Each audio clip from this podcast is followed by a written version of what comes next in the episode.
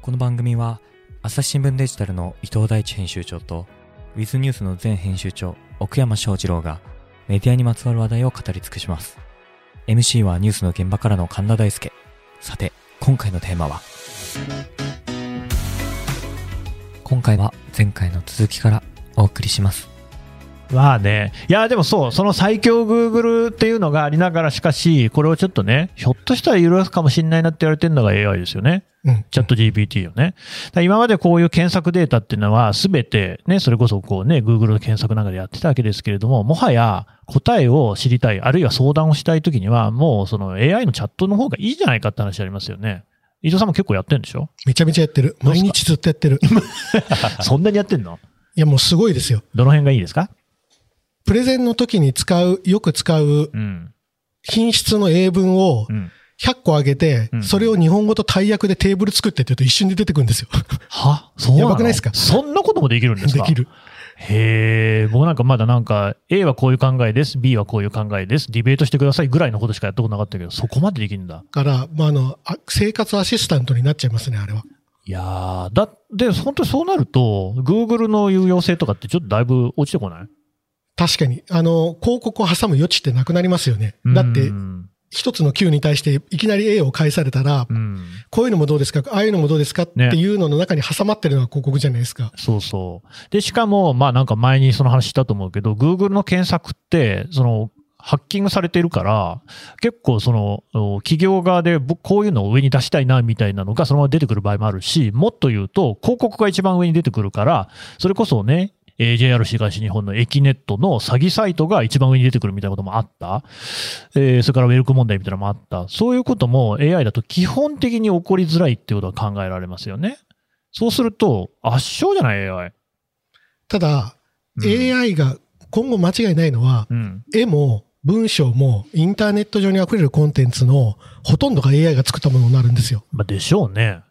で、そうすると、その作られたものを元にさらにまた AI が育っていくんですよ。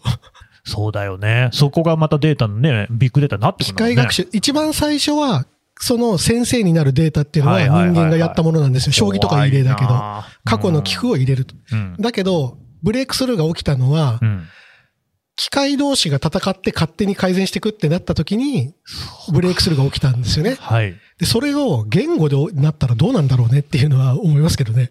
いやー、すごいことになると思う。ゲームはさ、結構ね勝ちっていう、うんこう、明確な基準があるじゃないですか。 だけど、言語ってそれないから、そうね。いや、AI の何がすごいって、まあ今はまだアラームを見える部分も、それはもちろんあるんだけれども、すごいそのね、進歩が早いんですよね。なんかある敷地を超えた時にめちゃくちゃこうね、すごくなっちゃうっていう。だから将棋とかまさにもう全然人間は立ち打ちもできないレベルにはなってるじゃないですか。うんそう、でも、なんかネット上のコンテンツで、例えばじゃあ文章。文章ってどうなんですかね。ただ、日本語にしてもよ、難しいじゃん。なんとか、ツイッターとか見て、ちゃんと書けてる人なんて半分もいないんじゃないかと思うけどさ、うんそういうのは、そつなく書けるのは絶対あの AI の方ですよね。多分、模範的な回答っていうのは AI に聞いた方が早い気がする。そうよね。だし、多分さ、バズるツイートとかも作れるんじゃないのそんなの。それこそビッグデータからこんなんバズりそうだなとうん、簡単に抽出できそうじゃない、あと、こう、悩んでるから慰めてとかっていうのはあー、多分人間に頼むより AI に頼んだ方が早い気がする。人間はまた外れだからね。そう。なんかそれ解決しようとして変なアドバイスしたりするじゃん。そうね。それ、もう正直俺医者とかにも思うもん。なんかこう、医者は AI になってほしいなってずっと思ってんだよね。ああ、確か確かにね。いや、あのね、お医者さんすごい素敵な方もいるのよ。だけど、全然なんかやっぱりこう、なんかもっとちゃんとこうしてよって人もすらいるよね。で、それだったらむしろ過去の医療的な知見を AI が説明してくれた方がいいかなって思うときは、それはありますよ。うん。どう奥山さでももともと AI って、ん。うん。その、エキスパートシステムとかって言われてる時代が、ありましたね。その時はお、ーそうな第んだ二世代の AI そうですね。ただ医療情報が結構主眼に置かれてたうんと。も言われてて、まあ、すごく今で言うと、おもちゃみたいなものなんですけど、うんうんまあ、言われたものに対して、こう、ちゃんとしたことが出てくるみたいな時に、薬とか、まあ、家庭の医学的なものっていうのは最初に注目されてたっていうのは聞いたことがあるので、それは多分すごく伸びそうな気がする一方で、なんかさっき伊藤さんもおっしゃってた、旦変な方向に行った時にそれがどんどん加速されちゃうリスクみたいなのもあり、で今って、まあ、アメリカとかはすでにそういうことで議事堂が占拠されたりしてますけども、あ陰謀論みたいなことね。そうですねはいはい。日本はまあまだそこまで来てないとも言われつつ、なんか実際それが健康被害であったりとか、うんまあその政治的なもの、あるいは宗教的なものとかで実害が出てきたときに、なんか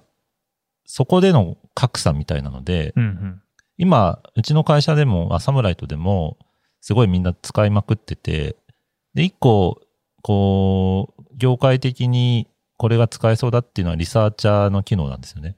おうその会社名を入れたら、その会社概要が自動的にシートに出てくるっていう プログラムが簡単に組めて、うんでそれってなんか競合分析とかですね、なんかそういった資料作りでむっちゃ活躍しそうだぞって言ってるんですけど、うんよく見ると株価情報が2年前ぐらいのものらしいんですね。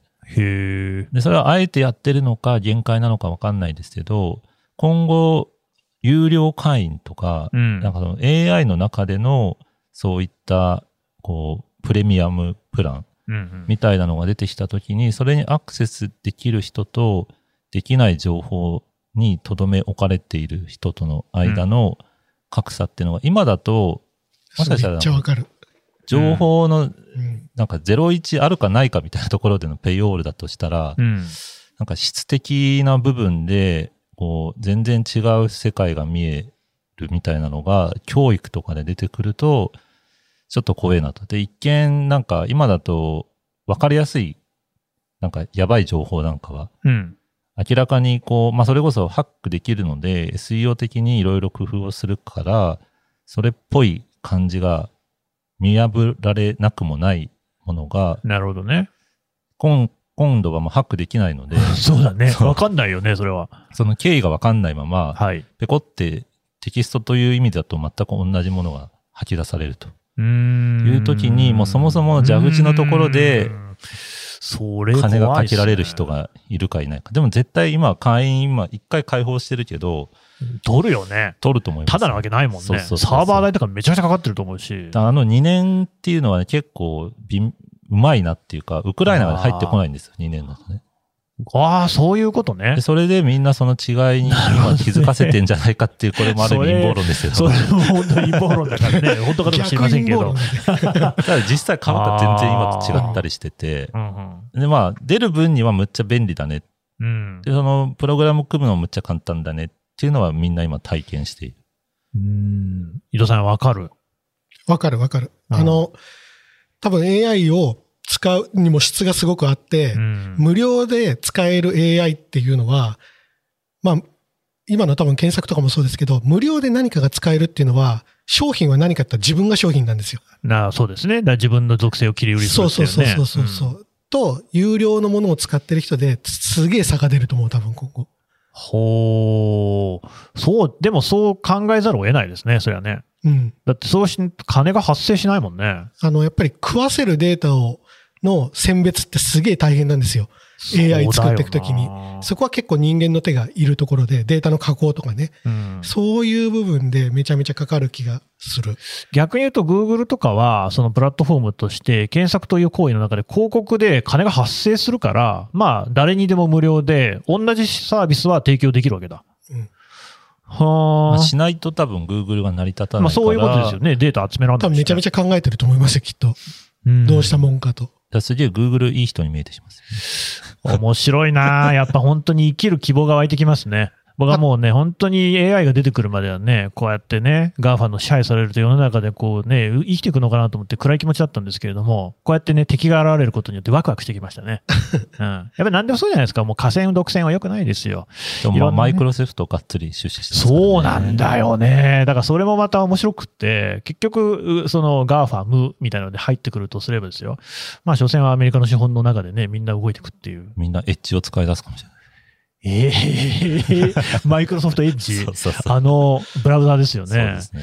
全然使ってる人見たことないけでどもね。朝日新聞のポータルあれ使わなきゃいけないでしょ。ああ、え、もう、さすがにインターネットエクスプローラーじゃなくてです今か使えないでしょ、確か。えー使ってるよ、僕。え、使ってんのうん、使ってる。 使っちゃいけないのかな。もううん偽情報の検知ってもう限りなく人間では無理になると思いまいや、す。もう今、今でも難しいもんね。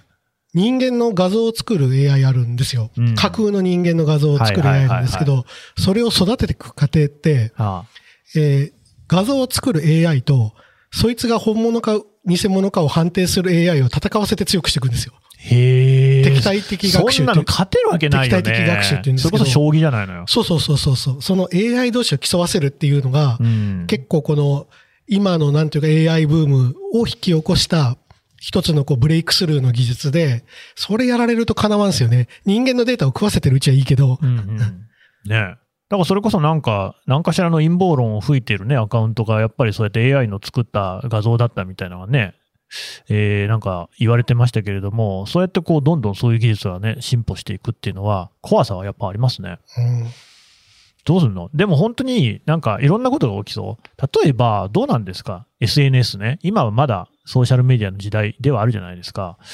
これね、もう、例えばツイッターで炎上とかっていうことも、もはやなくなるっていうか、あーだって AI が全部やるようになるだろうし、そもそもたたくさんツイートされてるってことの意味が乏しくなるそのような気ネがットで話題って意味をなさなくなると思う。やっぱほほだってそれが人間かどうか。かわかんないんだもん。てか、そんなん全然人為的に作り出せるから、まあ、む今しでもだわろ、けよむしろ炎上する人の方が人間らしいというか、絶対、これ AI だったらこんなこと作れないよねっていうねこんな炎上すること言わねえから人間っぽいとかってなんか、そっちになりそうだけどね。たでも、それまあ計算処理の速度で言うと、多分それすらやってくるようになると思うんですよ。あ人間っぽくす人る間っぽいエラうん確ーにとかっていうのも、過去の知見でできるから、これは人間ですか人間じゃないですかっていうのを判定する AI と戦わせればいいわけだからね。そうなのよね。ねえ、そう本当になんかいろいろなことが根底から変わってきそうですよね。だからもう現実と非現実の境がなくなってきますよね。マトリックス。 どうですか、奥山さん、そういう世界。う。うーん、なので、うん。情報の、なんですかね、トレーサビリティというか、トレーサビリティね。そもそもの追跡可能性なんかうん生産者責任みたいなところで、うんうんまあ、さっきの有料みたいなのがどんどん広がるのであれば、もう、こう、怖いから、普通のアプリとか使っちゃダメみたいな。うーんこのなんか、リッチクロームしか使わないでとかって、タワマンの最上階の人たちが言うみたいな 世界。おーで、これ難しい話だけど、はいはいじゃあ人間初だったら健康なのかって、それも違うじゃん。そこねそれね。本当かそえうでっすよてね。、漂白された AI の表現にうんずっと触れてる方が、人としては健康に生きられるかもしれないよ。わかるわ。本当そうかもしれない。うん。ねえ別に牛肉だってミートホープみたいなとこもあるしね。そうそうそうそう。ねどっちがいいんだろう、これ。いや、どっちがいいってでもさ、トゥ選べルーるマンショのンみかたいなな選 べてる間はいいと思いますけれども、そんなのもう別に選ば、選べなくなってくんじゃないんですかね。うーうんん。その人それぞれでね、もう人のその収入とかに合わせて、その人にだ合っってた AI 苛烈な人だけ。間のにさ、囲まれてさ、気を病むよりかは、そうだよね。本物か嘘かわからない人間に、いろいろさ、N- SNS で褒められてさ、健康に生きるのとどっちが幸せってすげえ難しいよね。もうでもそれはやっぱ究極的には本当に宿体ですよね、人間としてはね。もう居心地のいい眉の中に入ってですね、ずっとそこの中に居続けるっていう感じ。 SF だね。うん、でもまさにそういう時代がき来ようとしてるのかもしれない。まあいろんな人がいろんなことを考えてね、そういうふうにはさせないのかもしれないけれども、いや、楽しみだな、でもね。そこでゾクゾクしちゃってる。いや、し ないでも。するね。うん。なんかある程度僕らもそのね、こういうと年代ですから、小さかった頃に未来はこうなるっていう図っていうのを見てきたじゃないですうか。んうんなんねえじゃん、全然。全然、なんか空中を飛ぶさ、然トンネルみたいなのあったじゃん、昔図そうそう鑑そう、に。チューブみたいなやつはね。あったさあったあれどころかリニアモーターカーすらまだできまてだないできじてゃん。ないでしょそうだよな。ねえいや、空飛ぶ車はもっと当たり前にあってほしいし、うんまあ、自動運転だってまだまだ今途上でしょで、なんかね、そのもう少しこう、例えば、ほら、何でも食べたいものが出てくるみたいなものとかもないし、確まあだ。あ、スタートレック。でも昔の007とか見るとさ、今のスマホみたいなのあるよね。ある。スマホとかあスるマあるートウォッチみたいなうんの。、なんかトランシーバーの発展系みたいなですね。うんうんそうそう。だからまあ、実部は実現してるんだろうけれども、ただなんかこう、結局人間の想像力ってのはその程度だなっていう感じもある。だけど、そのやっぱり今こうやって AI が起こしてることって想像力をちょっと超えてんなっていうところがね、まあ、楽しくてしょうがないですね。めちゃめちゃ楽しい。 ねえ。で、もうディストピア感もあるんだよディストね。ピア感あるね。そう。でもあるけどさ、なんかそれを、きこう、なんか警鐘を鳴らすみたいなステレオタイプも結構ダセえなと思ってて。うんうんいや、それ必要ですよ。必要だけど、なんかそう言っとけばいい感ってあるじゃん。うんメメディアって。うんむしろそっちが最初みたいな。うんで、それ別に両方やればよくないっていうな。ね、みんなだって携帯出てきた時は携帯に警鐘を鳴らしまくってたけど、もうみんな携帯でビジネスしてるし、うんで、それによって起きた問題もあるし、それはなんか是々非々でやればいいんだけど、うんなんかどうしてもメディアってのは最初に警鐘を鳴らすっていう、わかりやすい方にそ行うき、ね、そう警な鐘をり鳴まらすすよのねは今の価値観から測れるからなんですよね。うん、確かに。でも、やっぱりそこは、ちょっとね、やっぱこう、あえて警鐘を鳴らしていきたいのは、こう、報道の文脈で言ったときに、ディープフェイクね、うんこれは結構どうしようもない問題になりゃしないですかね。いや、なるんじゃないですか。だって見見破れないもん。報道の役目ってどうなってくんですかね。やっぱりそうじゃないものをちゃんと届けるっていうことですよね。それもまず第一はう。ーん。そもそも例えば、一国の元首みたいなのがね、何か言いましたみたいなのって、何が担保するようになるんだろう ?NFT みたいなこと なんか、それが本当かどうかなんて誰がわかんのいや意外と記者のテレコなんじゃないですか。あー一周ま、一周回っいやて、。本当に多分対面でその人自自身と会ってる人以外わかんないですよね。そうそう。だからそれは強みになるんじゃないですか。報道機関の。なるのかな結局、別にインターネットを起こしてることって流通革命じゃないですか。そうですね。根元のところの別に取材革命って何も起きてないじゃん。ない。人と会わなきゃずっと一緒だね。あれだし、そうだねうん今だってちゃんと本名とかが同じかどうか確かめるわけじゃないですか。確認だもんねはいそれ別にインターネットが何か楽にしてくれましたかって言ったら1ミリも楽になってないよね。うん。そうですね。うーん。でもまあそうなんだけど、だから根本は変わらないんだろうけれども、そもそもそういうその報道とかも、ね、あの、ロイター、あとオックスフォードのね、ジャーナリズム研究所とかによると、やっぱ避けられつつあるわけですよ。どんどんこうね、やっぱ避ける人が増えていると、年々。で、それはいろんな理由があるんだけれども、まあコロナ禍っていうこともあって、そのコロナの話題が多すぎるみたいなのももちろんあるんだが、それ以外にもやっぱりね、自分の心をかき乱されると。そうだよね。ニュースっていうのは事件、事故、災害、こう人が死ぬニュースなんかも多いですし、確かに。もう一つは、こう無力化に苛まれるっていうのもあるわけですよ。うんでウクライナの話聞いたと、ただ私が何ができるのか何もできないっていうと、それも心をかき乱すわけですよね。そしたらさ、もし人間がね、そのさっきの伊藤さん言うところの文脈の快適性みたいなのを求めるんであれば、まあ、真実じゃなくたっていいじゃん。ウクライナが何も起きてないっていうことにすれば自分の心は安らかじゃん。そうかもしんないけど、うんそれは別にうちの商品じゃなくね。うん、そうだね。 いや、俺はそれは全くそういうふうにやりたいとは思ってないけど、なんかそのような世の中になるのかなっていう怖さがある。確かにう。ん確かに。心地いい何も、いいい方がいいよねって、でいやもいや別にそれを否定できないですよもね。ちろん、俺は一応こう見えてジャーナリストと思ってるから、うんそんな世の中真っ平ごめんですよ。そして事実を明らかにしたい。だけど、そういう方向性とは違うよね。うん。うん。大変だな。どう奥山さうん、なんか、例えば今、自衛隊とかん。、もうん。サイバー部隊とかをうんうん普通に作っている時代で、そうですね。で、まあ、軍隊のこのなんか防衛力って、実際発動するよりかは持ってることが大事みたいなうん。議論もあったり、まあ、核抑止力の部分が今、サイバー空間にもあるみたいなのがあるんだとしたら、なんか報道機関が説得力を持たせるのが、今までは一時情報に接点があるとか、はいはい、そうでしたね。 100年前からずっと同じことやってたとか、うん間違ったら謝る とか、そういうのがあったとするなら、はい。ちょっとそれにもうちょっとオプションとして、まあ、フェイクを見破るテクノロジーを持ってますみたいなのを、ちょっと真剣うにん取り組んだりテクノとロジーか、うん。なんかそれって実際見破るかどうかじゃなくて、なんかそういうのもちゃんとカバーしてるし、そうやって、こう、皆さんの、こう、価値を頑張って開拓してますよと。うん、で、もともとメディアがすごく重宝されてたのって、まあ特にね、メディアのネガティブ情報が重宝されてた時代は、むっちゃ社会が不安定で、うん。それがないと、まあ最悪死ぬみたいなうん。時に、こう、メディアの情報に頼ってた。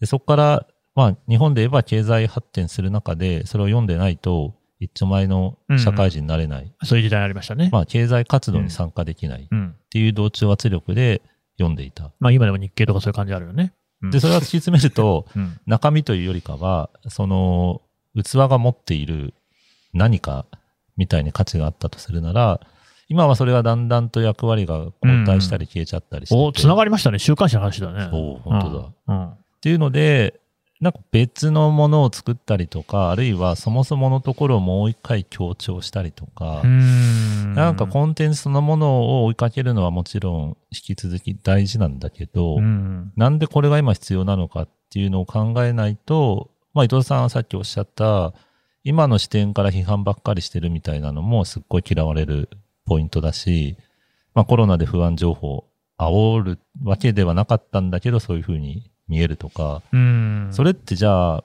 大事なのはわかるけど、受け手側にとってどういうメリットあったんだっけみたいなのを、ちょっとバージョンアップしないといけないっていうのがますますうんうんうんうん追い詰められてるのかなっていう。朝日新聞ポッドキャスト忙しい時でも大事なニュースはチェックしたいそれなら朝日新聞デジタルの紙面ビューアーとポッドキャストはどう紙面なら見出しの大きさで大事なニュースが一目でわかるしポッドキャストは通勤中でもながら聞きできるよいつでもどこでも朝日新聞バージョンアップね。だから報道っていうのは、こうね、旧来的にはですよ、たくさんの人に、こうね、事実を伝えるっていうことだったわけじゃないですか。でもそれが AI 時代になってくると、本当にこういう人がいます。本当にこういうことがあります、ありましたっていうのを証明できる機関っていうのが、報道機関なのかもしれないですね。確かに。でそれのためには、奥山さんが言うところのテクノロジーで、なんか対抗していかないといけないよね。まあ、それこそ NFT とかで、うんまあ、全員がそんなの調べるわけじゃないけど、なんかあった時に、ちゃんとこっちは握ってます。っていうのは今の報道だって一緒なわけじゃないそうですね。取材面も全部確かにね公開するわけではない。うん。で、今は、ちょっとそれが薄、薄くなってる、説得力が。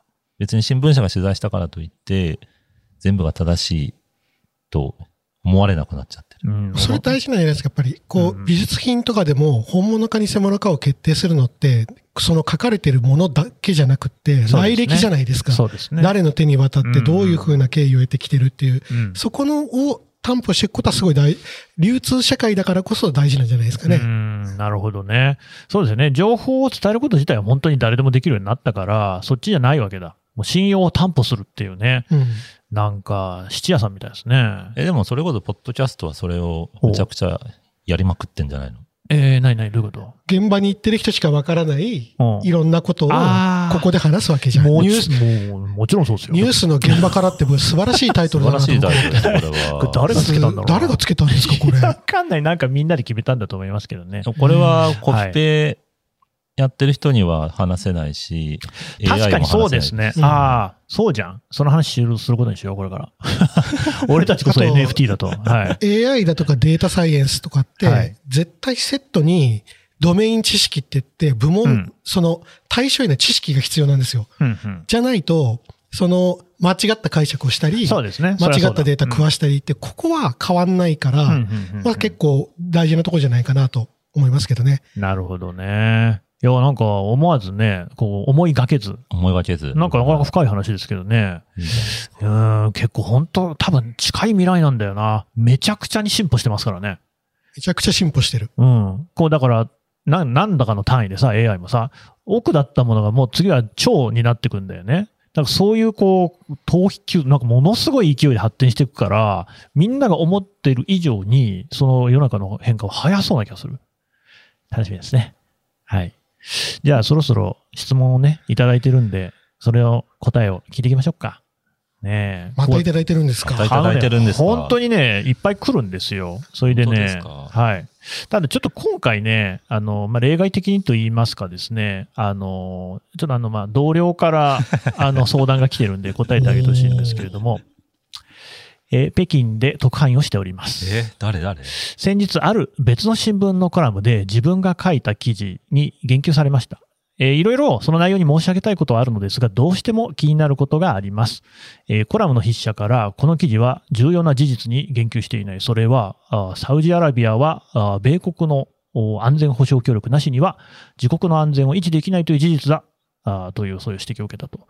あちなみにこの記事は、えー中国のね、習近平さんがサウジアラビアにを訪問しましたという記事ですね。しかし、記事では、あの、そういう内容にも触れていますと。で、えーもちろんね、それが十分な記述ではなかったのかもしれませんけれども、私が他の主要紙、他の新聞を見を見た、比較したところでは、他の新聞で、このね、えーコラムの筆者の方が指摘されている点に触れている記事は、一つもありませんでしたと。なのに、この朝日新聞のこの記者のね、書いたものだけがあやり玉に挙げられていると。で、しかも一番気になるのがやっぱり、この新聞、コラムが載っている新聞自体にも、コラムニストがね、指摘しているようなことが載っていない、えーということなんですね。で、納得がいかないので、ツイッターでその点について反論指摘しようかなと考えて、結局は思いとどまったんですけれども、今でももやもやしていますと。えー事実でない指摘がネット上に残ることには記者として問題も感じます。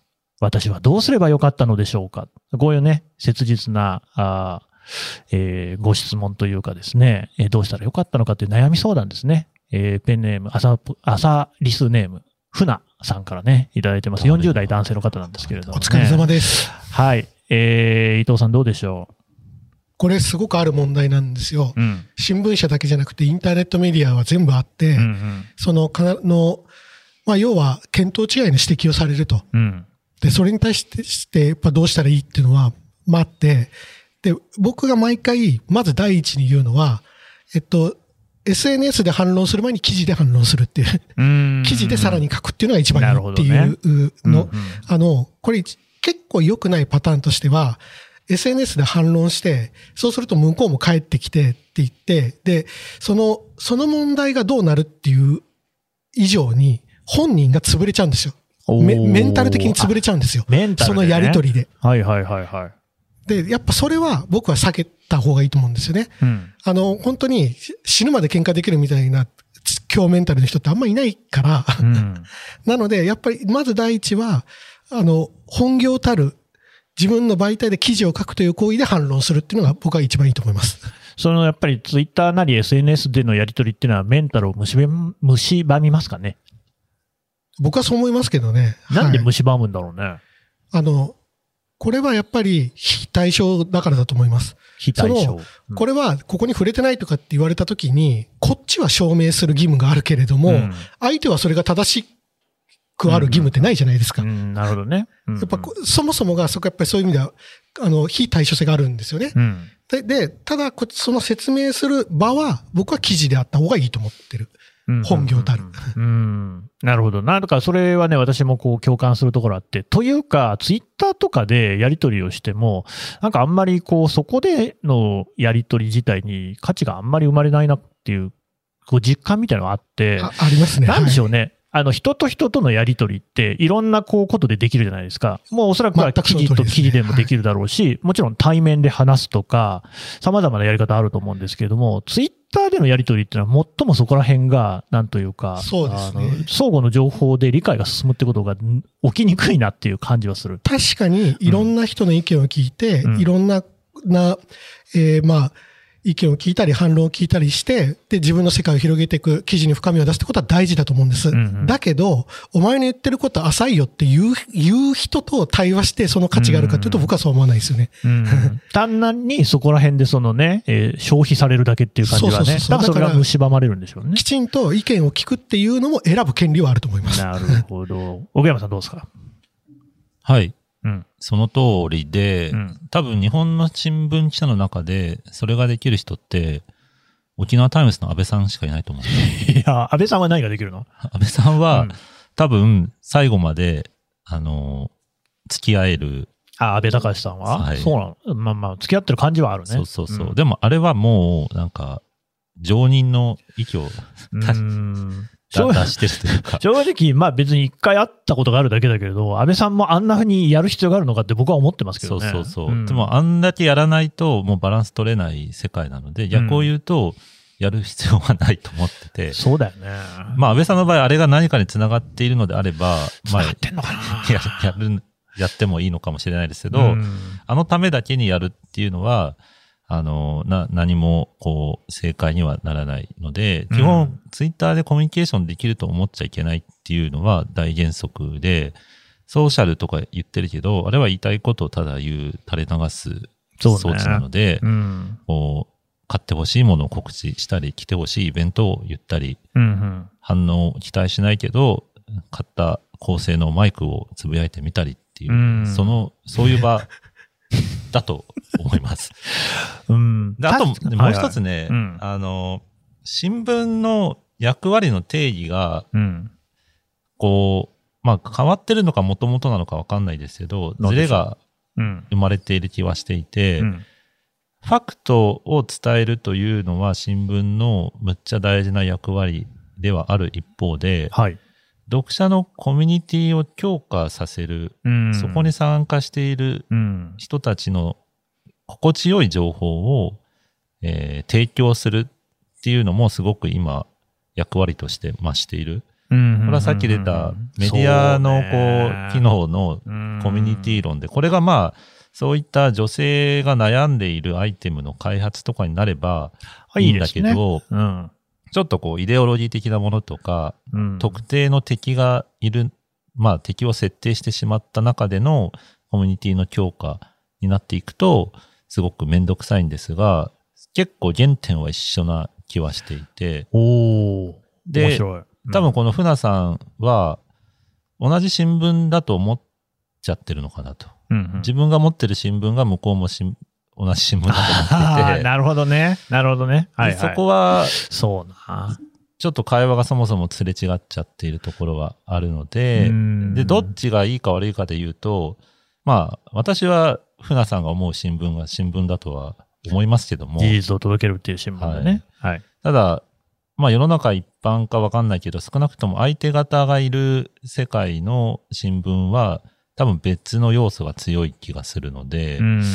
だとしたらますますそこで何か建設的な議論が生まれるかというと、待ち構えてるぐらいだと思いますよ。うんうんうん、そうだよね。むしろこう来たらね、それもまたなんかネタにされるって感じあるよね。で、多分悪魔の証明そうだよがね。始まり、うん最後は言い方が悪いっていう形で決着するんです、 よく見るやつ。はいそうですね。そうするとまあ、じゃあ、この船さんのね、判断は賢明だったってことに賢明なでりますすかね、これね。はね。なるほどね。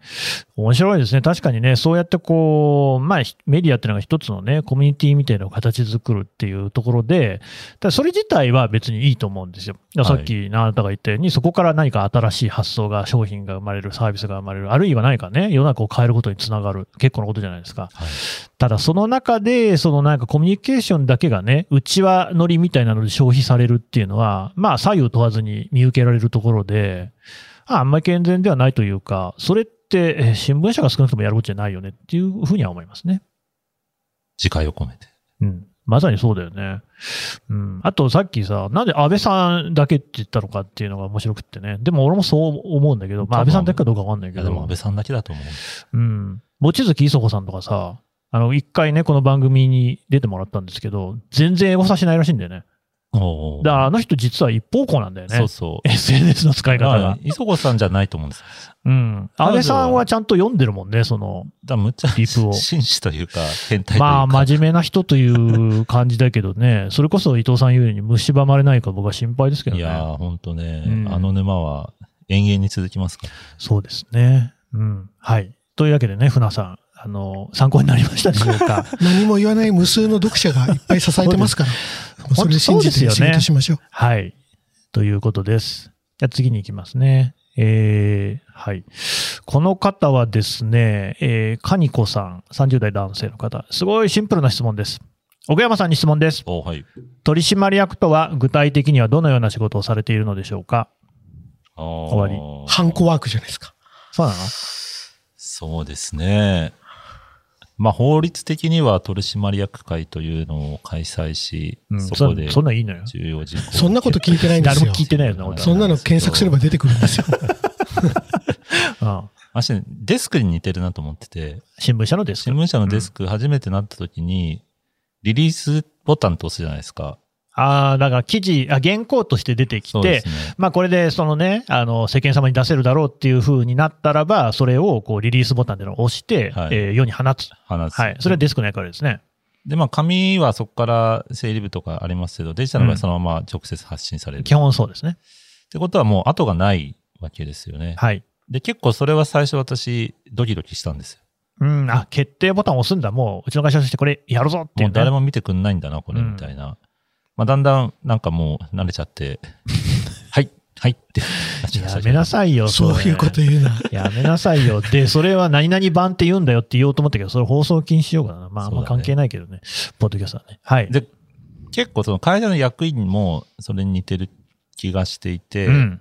なんか後がないんですよね。おー責任重大じゃない。